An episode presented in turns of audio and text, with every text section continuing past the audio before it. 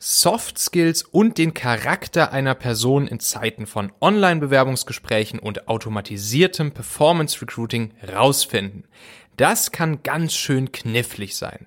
In dieser Folge erfährst du drei smarte und ganz einfache Tricks, mit denen du viel schneller und leichter die Soft Skills einer Person online herausfindest. Hello, hello, meine lieben Talente-Hacker. Ganz herzlich willkommen hier zu dieser Folge des Talente-Podcasts. Ich bin Michael Assauer und hier bekommst du ganz einfach umsetzbare Hacks und Inspirationen, womit du dafür sorgst, dass du die richtigen Leute an deine Seite gewinnst, um Großes mit ihnen zu erreichen. Der Link dieser Folge hier, der ist talente.co slash 201.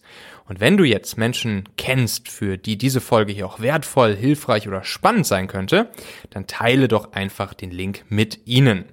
Ich würde mich natürlich auch darüber freuen, wenn du den Link auf Social Media, zum Beispiel auf LinkedIn oder Instagram mal teilst und vielleicht dazu schreibst, was für Learnings du schon in dieser Folge oder insgesamt im Talente-Podcast so hattest ähm, du kannst dann auch gerne mich mit verlinken, Michael Asshauer, und dann werde ich dafür sorgen, dass äh, der Link zu dir und zu deinem Post in der nächsten Shownotes der nächsten Folge hier auch drin ist, sodass andere Hörer dich dann auch sofort finden können.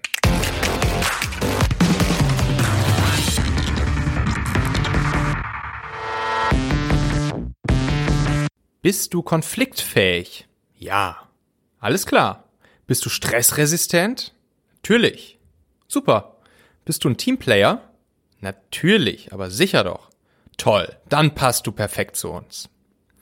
Klar, so sollten Bewerbungsgespräche natürlich nicht ablaufen, aber ihr wisst ja selbst, in Vor-Corona-Zeiten war es ja schon eine gewisse Herausforderung, den Charakter und die Soft Skills von einer Person in der Kürze der Zeit herauszufinden. Und ähm, so ist es dann natürlich heute in rein virtuellen Einstellungsprozessen natürlich nochmal deutlich kniffliger, ähm, Soft Skills und Charaktere von Menschen, von Bewerbern ähm, ja, herauszukriegen und damit dann gut weiterarbeiten zu können und eine gute Mitarbeiterauswahl treffen zu können. Und äh, sowohl in Online-Bewerbungsgesprächen über Zoom, Teams etc., sowie natürlich auch im automatisierten Performance Recruiting, wo wir zunächst mal ähm, die Skills, also auch die äh, Anforderungen, die Must-Haves und die Nice-to-Have-Anforderungen von Bewerbern in so einem spielerischen ähm, Quiz auf dem Handy abfragen. Da gilt es natürlich, die richtigen Fragen zu stellen, um dann auch die passenden Köpfe zu identifizieren, mit ihnen den Prozess weiterzugehen, aber auch die falschen herauszufiltern und sie sozusagen aus dem äh, Prozess herauszulassen.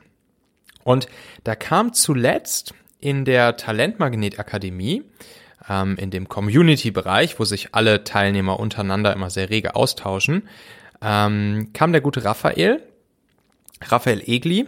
Ähm, das ist einer der Vorreiter für Performance Recruiting gerade in der Schweiz. Also als Teilnehmer bei uns lernt, wie man Performance Recruiting äh, Kampagnen aufsetzt, sodass sie erfolgreich werden und äh, ist auch einer der allerersten Anbieter, wenn nicht sogar der erste, der in der Schweiz Performance Recruiting anbietet. Ich verlinke euch den Link zur Webseite vom Raphael einfach mal in den Shownotes dieser Folge. Könnt ihr draufklicken, wenn euch das Ganze interessiert. Wenn ihr zum Beispiel in der Schweiz seid und äh, Performance Recruiting mal ausprobieren wollt, einfach mal in den Shownotes gucken äh, und dann äh, gelangt ihr da direkt zu Raphaels Webseite.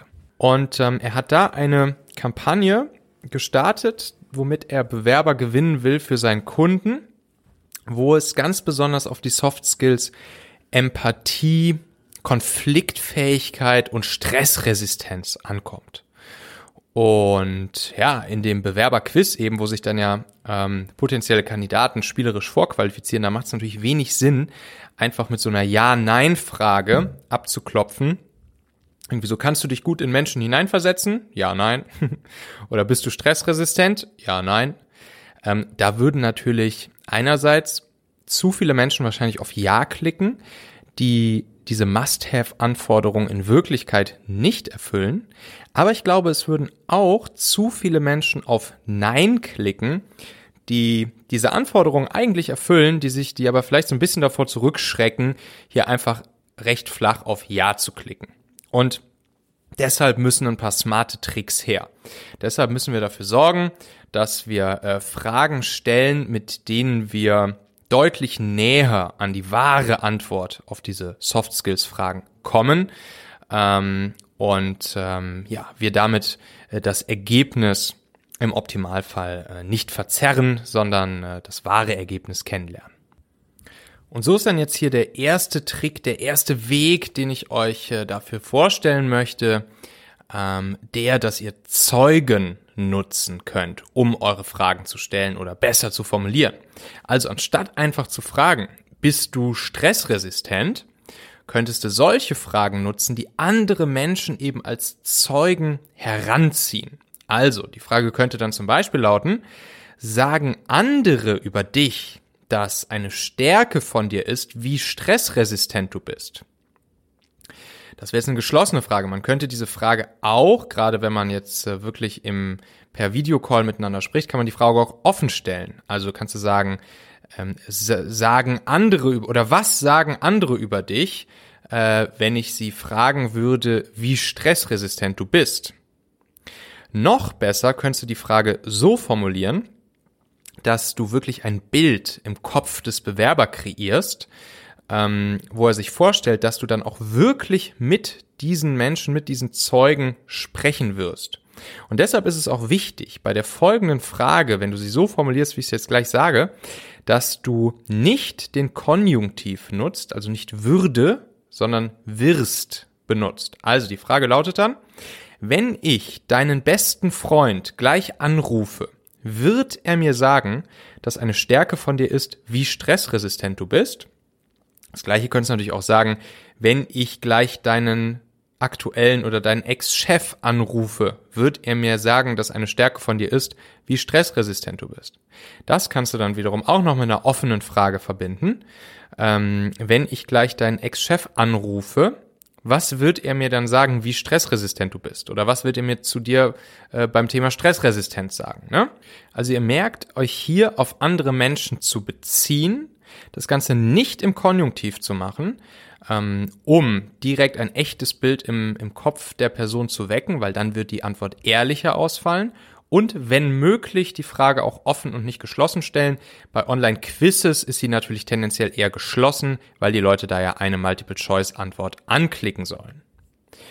So, der zweite Weg, den ich dir hier mitgebracht habe, ist der Weg, den Kontext deiner Frage klipp und klar zu machen. Also wenn wir unseren Bewerbern klar erklären, was der Kontext der Frage ist, warum wir fragen, werden wir die richtigen Leute leichter identifizieren und die falschen besser herausfiltern können. Frage könnte zum Beispiel lauten, du wirst in dieser Position, um die es hier geht, nur erfolgreich sein, wenn du dich gut in andere Menschen hineinversetzen und echte Empathie zeigen kannst. Würdest du ganz ehrlich von dir behaupten, dass das eine Stärke von dir ist und dass dir das Ganze auch großen Spaß macht? Auch hier kann man natürlich wieder offen formulieren. Ähm, ne? Um in dieser Position erfolgreich zu sein, musst du dich einfach in andere Menschen gut hineinversetzen können, echte Empathie zeigen können. So, was sagst du dazu? Wie äh, wie würdest du das äh, für dich selbst beurteilen, diese Themen? Und eine andere Möglichkeit, den Kontext zu formulieren, könnte es zum Beispiel sein, indem du so eine Frage stellst wie, in diesem Job kann es auch mal stressig werden. Dafür muss man wirklich gemacht sein.